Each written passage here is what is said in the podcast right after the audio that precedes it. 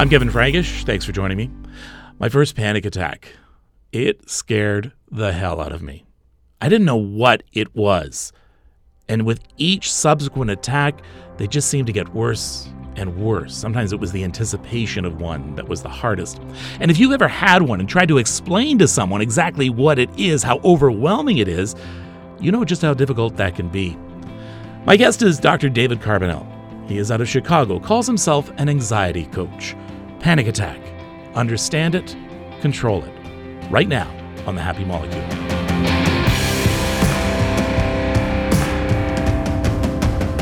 Hi, Dr. Carbonell. Good morning. I am fascinated by the term anxiety coach. Uh, You know, and and and I thought, well, well, heck, even Wayne Gretzky had a coach, one of the greatest hockey players ever, but he still had a coach who was helping him along the way. Right, right, and boy, that uh, that website name goes back, uh, gee, more than twenty years now. Um, but when when I first put together a, a, a website before I had written any books, uh, I, I needed something. I didn't want to just go with my name, and uh, anxiety coach seemed to seemed to sum it up right because here people could come and get a little or a lot or as much information as they were ready to uh, to take in and, and work with it, and then come back and read some more. Uh, so it, it seemed coach was the right word for it. Interesting, isn't it, that there is probably nothing more intimate to us, nothing we feel more directly than our feelings. And perhaps there is nothing that we misunderstand more. Right, because we we we live in feelings and, and, and thoughts the the way a, a goldfish lives in water. It's just always there. So let's get right to it. Panic attacks, anxiety attacks. There, there I, I get comments and questions about that more than anything. Very basic 101. What is an anxiety attack or a panic attack? Are they the same thing? First of all, panic attack, anxiety attack?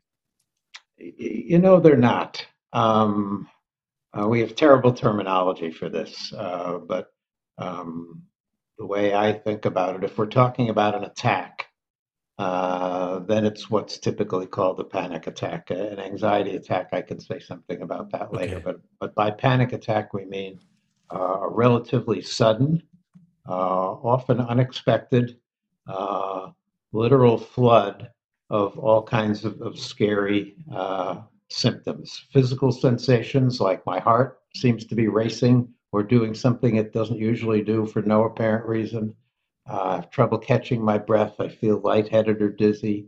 Um, uh, strong negative emotions, fear, shame, doubt. Um, uh, scary, unpleasant thoughts. Oh my God, what if I die? What if I freak out? What if I make a fool of myself? What if I start shouting and knocking people down as I leave the grocery? Uh, and uh, the, the fourth kind of symptom is, is behaviors. People engage in frightened responses. Uh, they flee the scene. They hold their breath. Uh, they try uh, to look away from what bothers them. Um, so, in all kinds of ways, physical, thinking, emotions, and behaviors, people experience powerful, powerful sensations of fear. And when they have the first one, uh, they don't know why they're afraid. Yeah. Uh, and they they have the first one. This is the the origin of the term "out of the blue." It, it came out of the blue. Uh, and when a person has a first panic attack, it literally comes out of the blue. They realize I'm powerfully afraid, and I don't know why. I remember mine well, 2006, and I cried and I cried. And I felt, and I just kept saying, it's over. It's over. And I presume I was referring to my life, to my career, or what I don't even know. Mhm, Just mhm. kept saying, it's over. I, I will not get beyond this. I don't, I didn't know what it was. I had never had one before. But something, but why inside of me was it saying to me, this is so final? Um, well, I think it goes to this: when when we become afraid, we expect to know what we're afraid of. And and so a person having a first panic attack, uh, may, maybe they're sitting at a traffic light uh, or in a checkout line. They look around to see, my God, what's scaring me? What's threatening me? and they can't find anything. They look all over, they see nothing that might explain why they're so afraid. Uh, and yet they want to know why am I afraid? I'm so powerfully afraid. Uh, so what are they going to do? They're going to take their best guess. And they look around the environment. They see nothing out here that seems to be a threat, nothing that explains why I'm afraid. Their guess then is going to be, oh my God, there's something terribly threatening inside of me. That's the only place I can't look and see it. Uh, there's nothing out here that's threatening me. It must be inside. And and once once they make that leap, then maybe they'll go to I'm going to die. I'm going to humiliate myself. I'm going to go insane. Uh, something terrible is going to happen. But I am so afraid, and and what's happening is inside of me. That means it must be a disaster you know and and often when i'm i'm speaking i talk about 12 step programs and i say when it comes to your mental health we should make it a 13 step program we need something preceding admit you have a problem we need something saying understand what mm. is happening. And i think that that goes a long way in learning how to control a panic attack. So let's learn what's happening. And and let's not just talk about the feelings. What physically is happening to us when we have a panic attack? Uh, well when you have a panic attack as i say there's those four kinds of symptoms of which physical is one.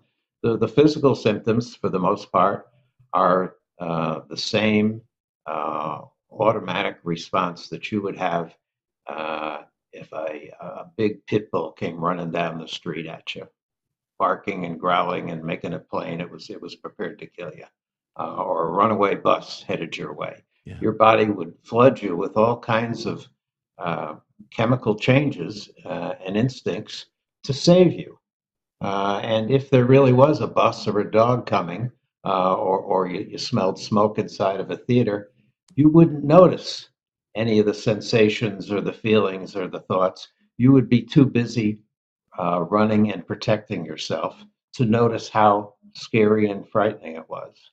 Yeah, and, um, and this is where you know people get the strength to lift cars off people that have fallen on on top of someone, and they don't know yes. how they did it. It's just the body is responding, doesn't give you time to think. So, essentially, could we say our body is doing what it's supposed to be doing? Exactly. That that's the key. There is nothing wrong with your body. Uh, your body is doing exactly uh, what it's supposed to do. It, it's a sign of what a finely tuned mechanism your body is that it can turn on a dime like that uh, to make such radical changes to protect you. There's just one problem. Uh, it got the wrong signal. Ah. It's it's a signal problem. It's not a body problem. Okay, tell me about that signal. Explain that.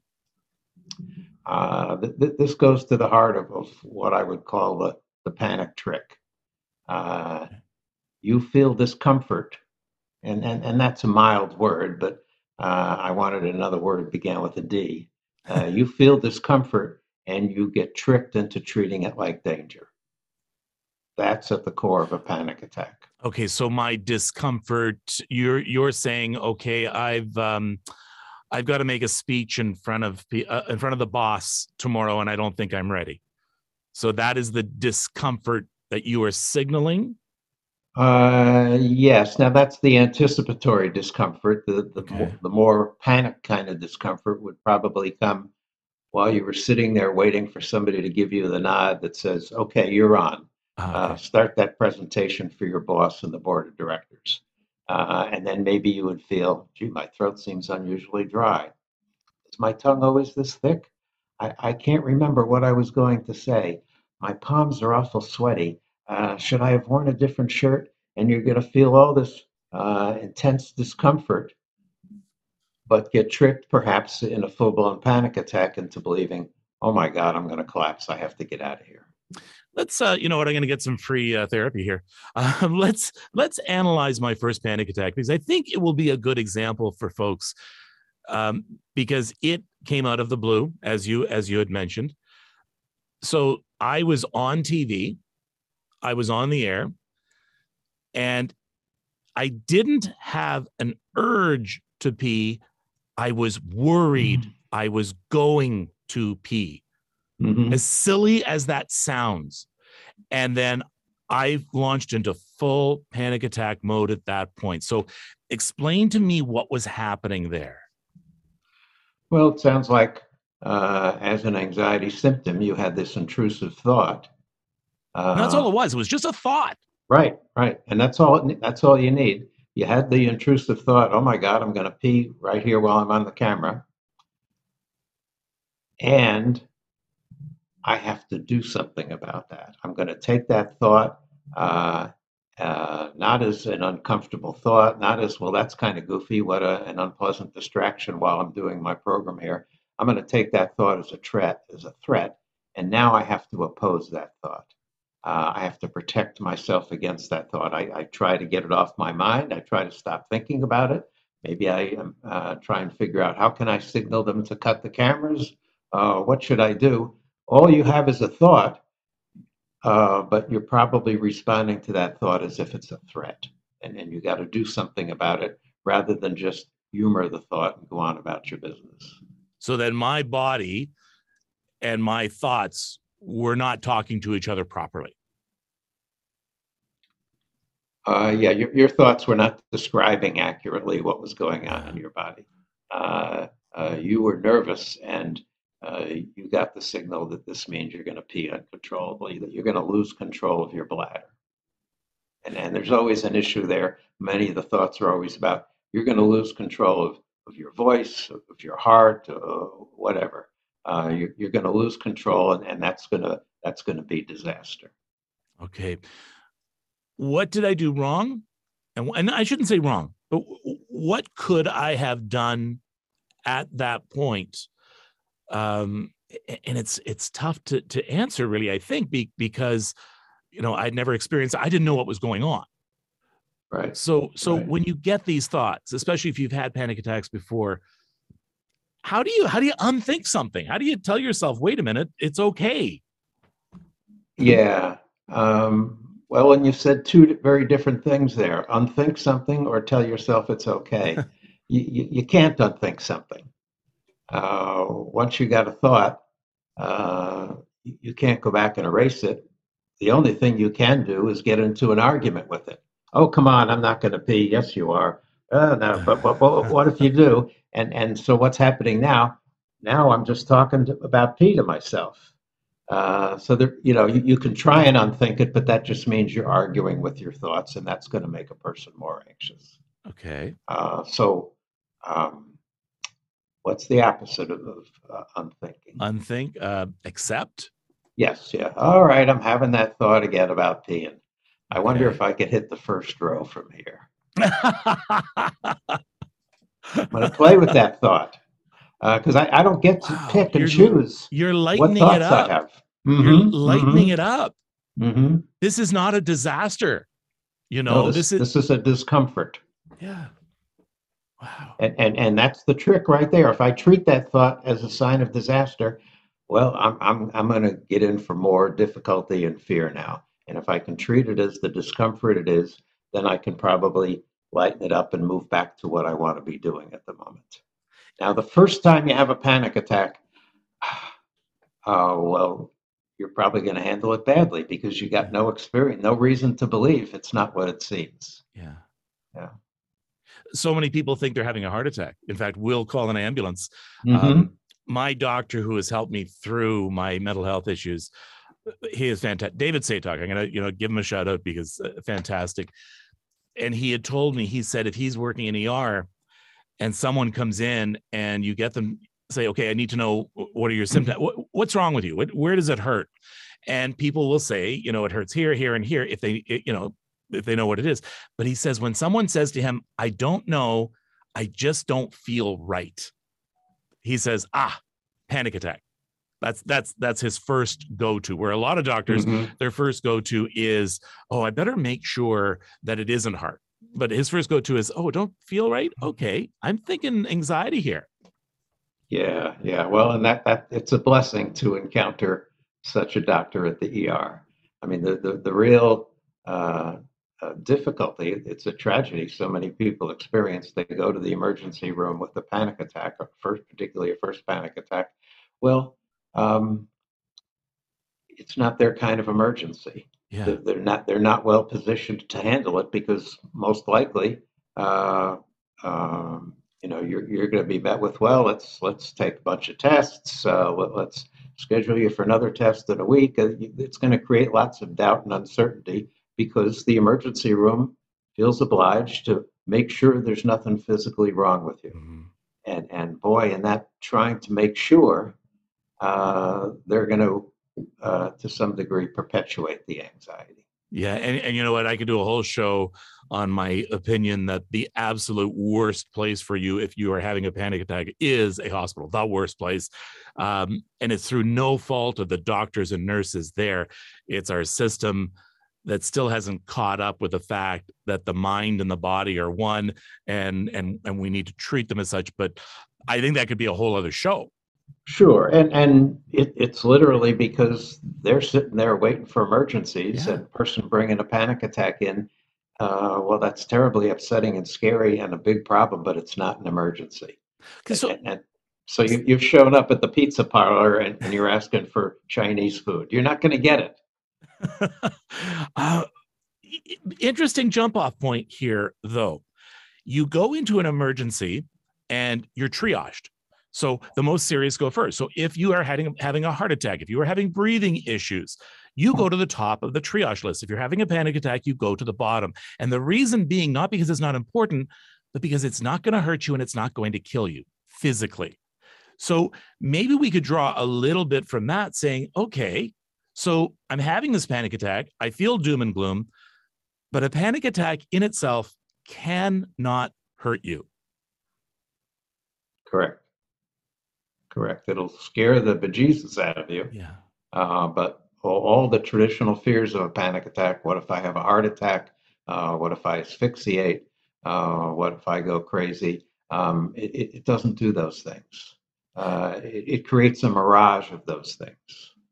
Now, in no way do I want people to discount pains in their body. I mean, you should, if you're feeling a weird twinge of pain, it could be hard. I don't know, but I don't want people just to discount this. But if you are Sure. absolutely certain it's a panic attack, it's not going to hurt you. It's pesky.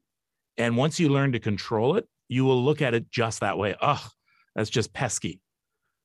So, what are the most common things that you hear from your patients, clients, or is there a common thing about panic attacks and their causes? Uh, What are the, the biggest similarities people have? Well, in- terms of causes, I mean, we, we could think about uh, momentary causes or what separates people, adults who have panic attacks versus people who don't. Um, uh, first panic attack for someone who, who is going to experience panic disorder uh, typically arrives in their 20s or 30s. Uh, it typically arrives perhaps after a period of significant change in their life uh, which is characteristic of the, the 20s and 30s, uh, moving away from home, graduating college, first job, getting married, first baby, first mortgage, that kind of stuff. Might, might be all good things. This often puzzles people. Uh, they'll say, but everything in my life is going well. Um, it's, it's not that these events are bad, but maybe uh, you're just not used to that much change yet. Um, and it will typically occur to people who have a higher likelihood of, of uh, other relatives in their family tree that have experienced panic or another anxiety disorder, that there's a genetic predisposition. Uh, and then one day uh, in their 20s or 30s, seemingly out of the blue, that first panic attack occurs. And there isn't much to be learned about the why of why did it happen that day uh, that time, that activity, and so on. We, we can figure that out after the fact, but a first panic attack, it, it just emerges. Um, it's spontaneous. Uh, and we, we can't say hardly anything more about why they had that attack. We can say a lot more about why they have the subsequent attacks, because as soon as a person has a first panic attack and gets through it, now their mission is how can I make sure that doesn't happen again? And so, okay, it, happened at a red light. I'm going to try and avoid having to stop at any red lights. Uh, in fact, four-way stop sign intersections, I don't like those either. Uh, it happened in a movie theater. I think I'll start watching movies at home. It happened in a big grocery store. I'm going to start going to small convenience stores and said, so people begin to protect against the possibility of another panic attack. And guess what? The more you protect, the more you watch for it, the more you try and hold it at bay, the more frequently you're going to have trouble. And the more you avoid things you can't avoid. You know, Mhm. perhaps you want to go to that grocery store because they have better prices, but you're going to go somewhere else. And not only are you, are you sort of just cover, putting a band-aid over the problem, you're paying more for your groceries, or you're you're taking you're taking routes that don't have red lights, but it's going to add 20 minutes to your commute. And not only that, um, but because you mistakenly, I'm going to say, feel that you've protected yourself by taking that longer route or by not going to that grocery store, you're going to end up feeling more vulnerable and more likely to be victimized. The more you stay away from it, the more fearsome it becomes. So even that, that avoidance, which is another form of protection, all the forms of protection have the effect of um, making the individual feel more vulnerable and, and more subject to disaster uh, rather than less. I would be doing a disservice if I continued on right now to talk about the coaching part of this, uh, because I think it's far too important to try and squeeze into just one episode. So, um, next episode, we're going to talk about the coaching. Uh, we're going to talk about, you've already talked uh, about, you know, taking those thoughts, taking that thought and playing with it you know trying to trying to lighten it up. So you have some wonderful tips and some wonderful advice. And i go back to that time in 2006 that i went home crying in my car feeling hopeless. And i want people out there to know there is hope. It's not the end. You if you can't eliminate them you can live with them. I, I like to say I live with depression now. I, I will never get rid of it, but I can live with it right now. So, next episode, let's talk about some tips. Let's talk about trying to better understand and control our panic attacks. And we'll also talk about an anxiety attack, what that is. Okay, sounds great. Yeah, there's there's so much to be said. I'd love to do that, and and just want to uh, wrap up this segment by uh, pointing out uh, there is a lot to be done. This these are surprisingly solvable solvable problems, Okay. um, and uh, that that's probably hard for somebody to believe who just had their first panic attack. Yeah. But I I just want to put that out there. Uh, this is a, a shockingly solvable problem. All right. That's uh, next episode of The Happy Molecule with Dr. David Carbonell. And uh, if you want more on uh, information on him, want to buy his books, including his new one that comes out at the end of March, you can go to anxietycoach.com. Thank you so much. And we'll talk to you next episode. Thanks for having me. Okay, good. We'll go right into it.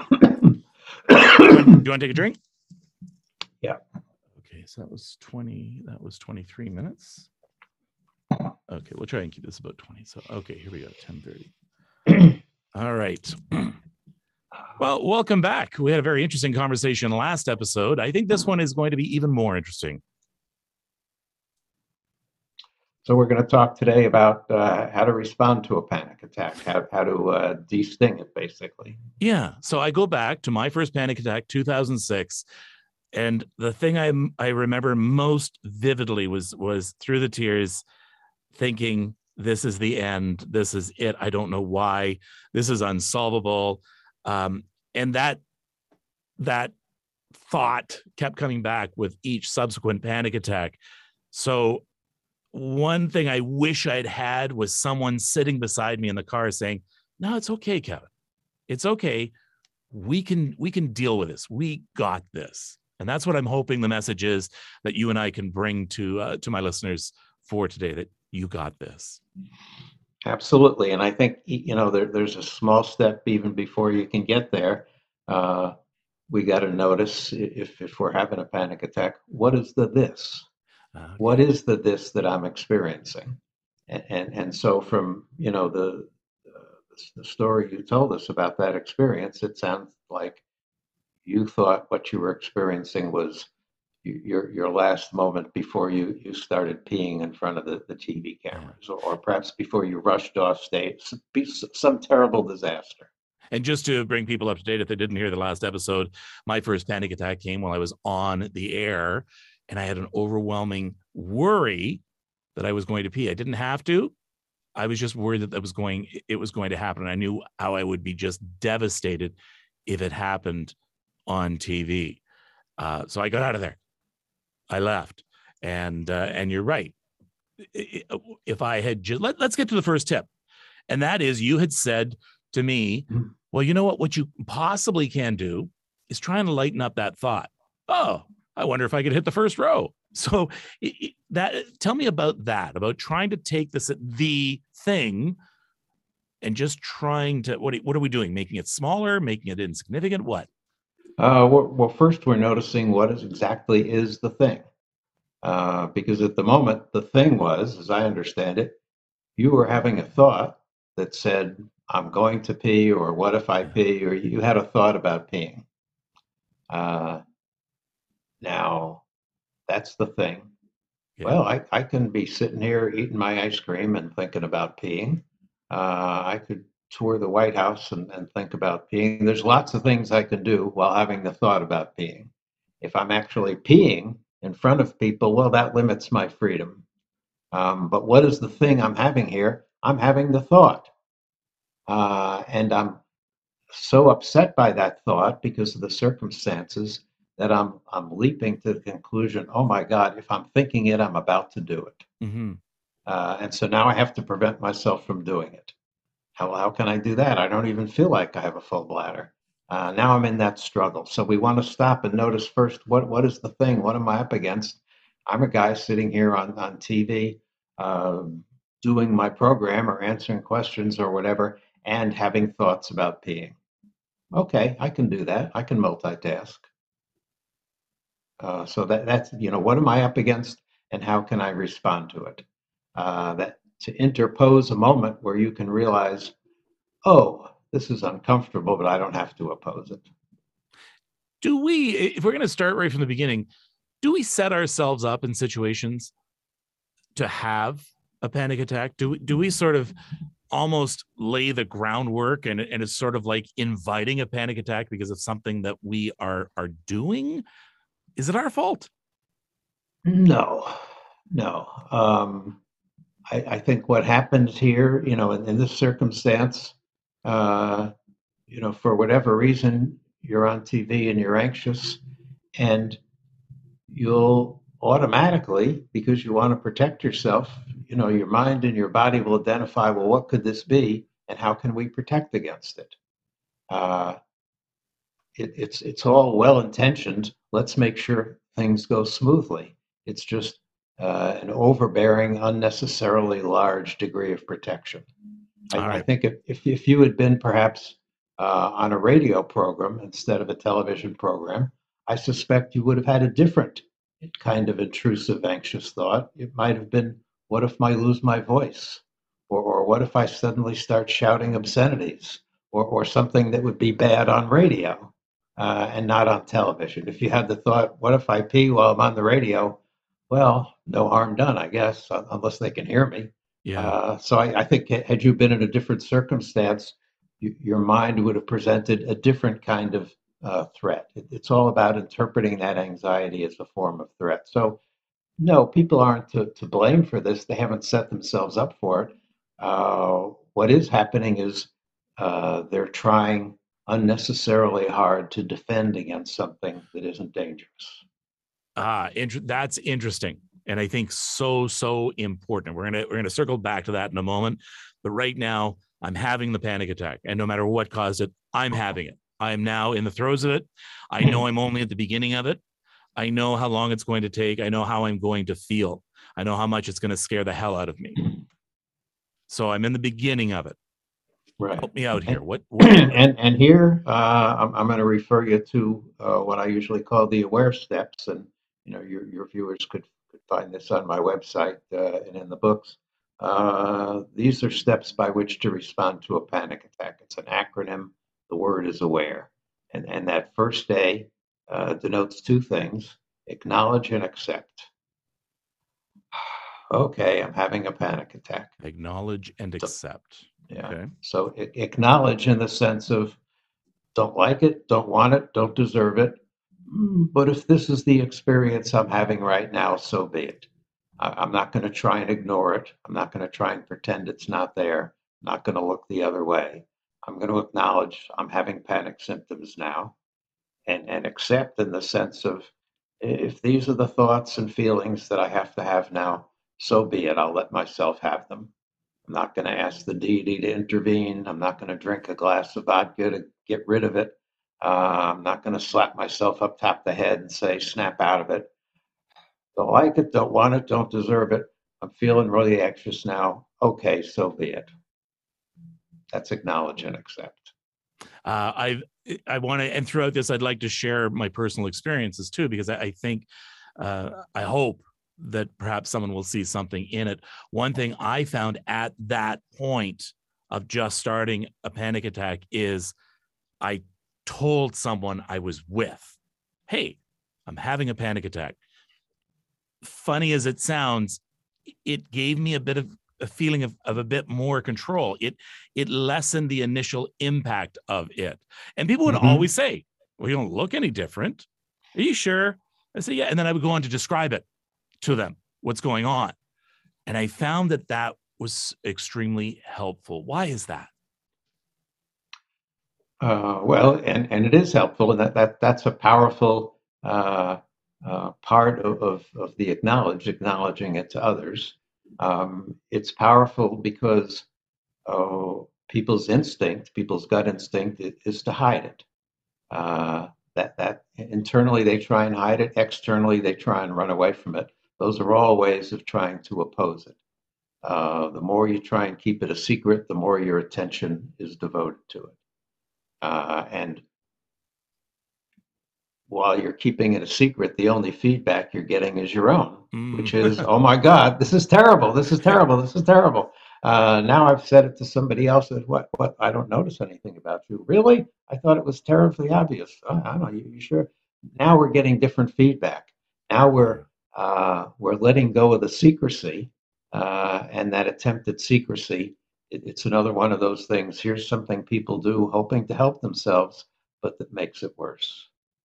Okay, so now what if I am the person I am telling? If someone says to you, I'm having a panic attack, or I think I'm going to have one, or I just had one, as someone else on the outside, and I still don't understand what they just went through, what is the best way to help that person? Uh, I would ask them, well, is there something I can do to help you? Uh, what, what do you need? You know, what are you afraid is going to happen? Uh, how can I be of help to you? Uh, that, that's that's a good start. So all of a sudden, you're not alone. Right, right. And and you're you're not alone, and, and you, you're you're feeling a little desperate. And now that you ask me that, well, how can I help you? Hmm. Well, I don't know. They they might be stumped by that. Uh, get me a glass of not su- vodka. you know, uh, uh, if, a dog was attacking them or they were having a heart attack, they would know right away how I want you to help me. Uh, when you ask somebody, well, how, how can I help you here? That's going to help them realize, hmm, well, I'm not sure. Why don't I know what kind of help I need? It's going to bring me back to again to the realization because this is discomfort, not danger. If I was in danger, I would damn well know exactly what I want people to do for me. Yeah. I, I'm I'm I'm reminded of um, you know, the uh a scene in the Blues Brothers, which is one of Oh. my favorite movies, and of course in your hometown, shot in your hometown of Chicago. Um, when they were in the building at the end and there were all these police officers and military, and there were thousands of them that would hut, hut, hut, hut, and there was noise, and there was confusion, there was loudness, and then they cut to the Blues Brothers, and they're sitting in the elevator, and there's nice, soft music playing. So here's our panic attack that is going Mhm. crazy, but they're in the elevator completely unaware. So the people who are watching us are completely unaware of all the noise in our heads. Yeah, yeah, exactly. Uh, and and it's a, be, a bewildering, ex, you know, and frightening experience. The more you can break the secrecy, the, the the sooner you'll kind of pierce that veil. Okay. Um, so- I, I just just to tie in with this, uh, pretty much all of a person's gut instincts of what to do to help themselves during a panic attack uh, are almost all, guess what, uh, dead wrong. Uh, this is what makes panic such a thorny problem. A person's intuitive gut instinct of what to do to help themselves almost always dead wrong because they all involve protection. I'll run away. I'll keep it a secret. I'll drink alcohol. Uh, I'll stay home. I'll avoid this store. Uh, almost all of, of, their gut instincts are based on are, are things that would be good to do if they were threatened, but really unhelpful to do when they're just nervous. Very interesting. My father uh, worked at a bank. Uh, I and I- he was. uh, I'm sure he had undi- he had undiagnosed depression, and one day out of the blue, quit. Bought a little corner store. He worked in Sudbury and and and bought a little corner store in Vancouver, and moved the entire family. Pretty well the next day, almost to Vancouver. A few years later, had another you know change and completely sold the store unbeknownst to my mother and moved the entire family west again and i realize now that he was running away we were you know we were always saying well this came out of the blue this is so weird but i realize now he was running away and that never helped the problem and in fact hurt the people around him Sure, sure. Yeah. Yeah. When we try and protect against what isn't dangerous, uh, it causes us a lot of problems. okay so we're in the throes of the panic attack what do we do do we stand and and and, and again i'm going to share my experience and you tell and this is neither right nor wrong but it works for me i st- I, I've, I've learned to stand my ground to not change anything. Just say you know what? I'm having a panic attack and i'm just going to say it's going to run through me but i'm not going to change my lifestyle uh, or life because of it. Go ahead. You'll be done soon. I'm in the middle of doing something right now. Should you keep working away? Should you keep driving?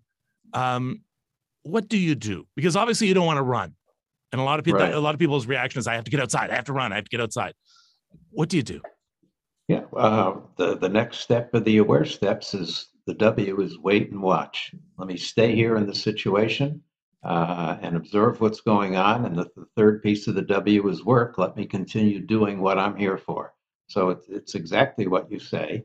Um, uh, the the uh, stand your ground, continue your activities. I, I probably wouldn't say stand your ground so much because, you know, in some people's minds, uh, that's what you do just before a fight. before a pit Uh, bull jumps on top of you Right, right, Yeah, right. There, yeah. there- there's nothing to fight here. I'm Yeah. just going to hang out with it. I, I'd like to feel happy. If I got to feel anxious instead, so be it. I can drive while I'm anxious. I can uh, shovel snow while I'm anxious. I can walk the dog while I'm anxious. Uh, so be it. Um, I, I'm I'm not going to uh, oppose or avoid this. That that's what wait and watch and work is about. Okay I'm just I'm just going to hang in out with it and give it a chance to subside. now the panic attack panic attack has subsided what do i do in retrospect of it and what do i do to prepare for the next one Um, well, the, the, the, the second day of the aware steps is for action. All right, now let, let, let's stop even before the panic attack has subsided. I, I've gone through acknowledge and accept. I realize what's happening here. I'm having a panic attack. I'm going to hang out with it. All right, well, what shall I do? Uh, well, I want to resume my activity. I, I want to continue doing what I'm here for. don't let it Um, stop you That's right. Yeah. Um, are there any other steps I ought to take? Uh, very common when people are having a panic attack that they breathe in an uncomfortable manner. Uh, and uh, they tend to breathe real short and shallow from their chest. It, it speeds up their heart a little bit. No, no concern there, except they're not expecting that. It makes the muscles of their chest tight and lends uh, uh, credibility to the idea maybe I'm having a heart attack because they'll feel pain, Mhm. but the pain is in the muscles of their chest. The pain is not in the heart. Uh, so it's usually a good thing to do to see how am I breathing and, and, and shift into a belly breath. Uh, that that that's I find is, is, is a good step while you're a belly staying in breath, the activity. Yeah, yeah. because that's going to Uh, force you because if you're going to breathe from your belly it's going to force you obviously to breathe a little bit deeper and perhaps slower and slower, yes, and get, get a more comfortable uh, yeah uh, amount of air. Um, the interesting thing about the breath, just like everything else, I was saying, you know, people's gut instinct is dead wrong. Um, people's instinct with the breathing as well. I'm not getting a deep breath. Let me suck it Yeah. in harder. Yeah. Yeah. Oh, what what would be the opposite of that? not so hard i mean just just Uh, not with so much effort Well, that that would be different. 180 degrees different. The opposite of is that they really Oh, need to exhale. They need to exhale. Ah, Everything about panic is paradoxical. Your gut instinct is dead wrong. You should do the opposite of your gut instinct. because you know what and we talk about breathing exercises and it's and they talk about exhaling and breathing exercises but we always are concentrating on the inhalation right Yes, yes. And I- that makes it worse. and so the exhalation is just we just don't think it's important you know we don't we, we just think oh it's just to make room for more breaths to come in but no if you're going to concentrate on the exhalation it's easier to expel air from your entire body than rather than direct air into a part of a certain part of your body like your stomach Yes, and, and, and it's not just making room, it's shifting the muscles that you will use. Because now, now that I've exhaled, I've, I've relaxed my shoulders, I've relaxed the muscles of my chest. yes Now I can actually take a, be- a breath from my diaphragm, from my belly. Ah. Before, I couldn't. When I go right to the inhale, the only kind of inhale I could take is another chest inhale. yeah And that's going to be, I'll, I'll get the air I need to live, but it's going to be real uncomfortable. Ah, It, it, it's never ceased to astound me uh, how reliable and predictive this is. Uh, the rule of opposites, my gut instinct of what to do when I'm panicking, is almost always dead wrong. And I should do the opposite of my gut instinct. I don't want to run. I want to run, I should say, but don't. I want to take in some breaths, but concentrate on the opposite, which is breathing out. Yes, I should give them away Yeah. first. Yeah, Yeah. very interesting. Okay, so um what what do you do now in between panic attacks? Because I think maybe one of the mistakes we make is we have the panic attack, it bothers the hell out of us, and then we move on and we forget about it until the next one happens instead of preparing for the next one. So how am I going to prepare for that next one? Yeah. Uh, well, people actually do probably make preparations. Unfortunately, uh, they're again the opposite of what would be helpful. They'll make preparations in terms of how can I avoid that route? How can I avoid that activity? How, how Mhm. can I uh, protect myself from uh, something while I'm sitting in class? They're, they're going to engage in a, in a bunch of anti panic preparations uh, when they'll, they'll be much better off uh, literally, and this is this is what we do in, in an exposure-based treatment, practicing with the circumstances, the situations, the triggers, and and the uh, the, the symptoms of a panic attack. Mhm. Far far from having to protect themselves, uh, they need practice with that.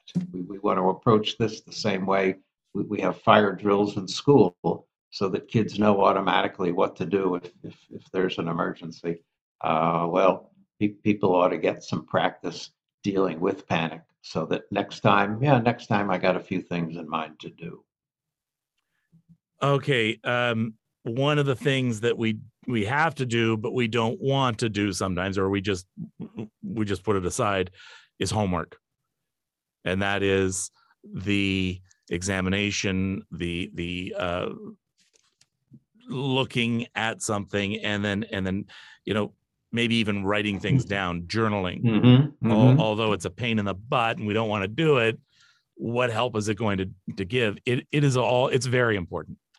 And, and journaling, glad you mentioned that. Journaling during a panic attack Oh, uh, is very useful. There, there- on my website, there's a panic journal. Uh, I ask people to fill this out while they're having a panic attack. Interesting. Oh, you know what? That is interesting. I'm just going to call it up here. That he coach. It's anxietycoach.com, Com, yeah. coach.com. And then you say you have a um, a panic. Uh, do you know where it is on the? Oh, Uh, um, try try dot com slash panic diary. See what comes up. slash panic diary. diary. hmm Okay, here we go. Whoops. Uh, anyway, so so what is in this? So th- those are, I'm asking people to fill out this journal. It has the questions that I would ask if I were with them at the time when they were having a panic attack. Okay, actually, I- Uh, yeah, I'm seeing this here now, and it's an actual. It's actually a PDF file that you can you can download and print. hmm hmm So step one, fill in date and name. So so uh, then there's talking about level, the time it began, uh, some symptoms. There, there's quite a few steps here. Yes, yeah, and, and all the steps ask you to be an observer of what's going on. Uh, and and uh, when a person is having a panic attack, they tend to immediately enter into uh, the, the role of, of, of a victim. Uh, They feel victimized and they feel like a victim, and they're they're looking at it through the eyes of a victim. Uh, this is intended to help you step more into the role of an observer. What am I experiencing? Uh, what does it mean? How shall I respond to it? And I Uh, think I think you're tricking us, David. I think you're tricking us. I think you're trying to distract. Like I think if I was going to be filling this out, I would be distracted, and all of a sudden I'd forget I was having a panic attack.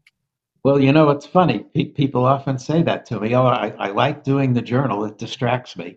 Yeah. Um, and then I'm going to ask, well, all right, help me understand this. The word panic appears in the journal at least eight times. What kind of distraction is it that keeps reminding you of what you don't want to be thinking about? You're, I'm asking you on the journal, write down what are you afraid is going to happen right now? Death, insanity, and so on. What kind of, you know, I'm, I'm not asking people to hum a happy tune here. yeah. Uh, I'm asking them to look at and write down all their scariest ideas. So something powerful is happening, but I, I would suggest, you know, to people that it, it's not distraction um, because they're writing out, down all the material about what they're afraid is going to happen and what their symptoms are. They're focusing more on, on the panic. I think what's actually happening is they're looking at that material from the viewpoint of an observer Yeah. rather than the viewpoint of a victim. Yeah. And, and what people don't realize, and, and I've been to therapists, I've been to psychiatrists, is people don't realize they don't do a lot of talking in sessions. In, in fact, they get you to do the talking. And quite often, when you reach some sort of epiphany, it's because you've said it and they've guided you there. And you go, wait a minute.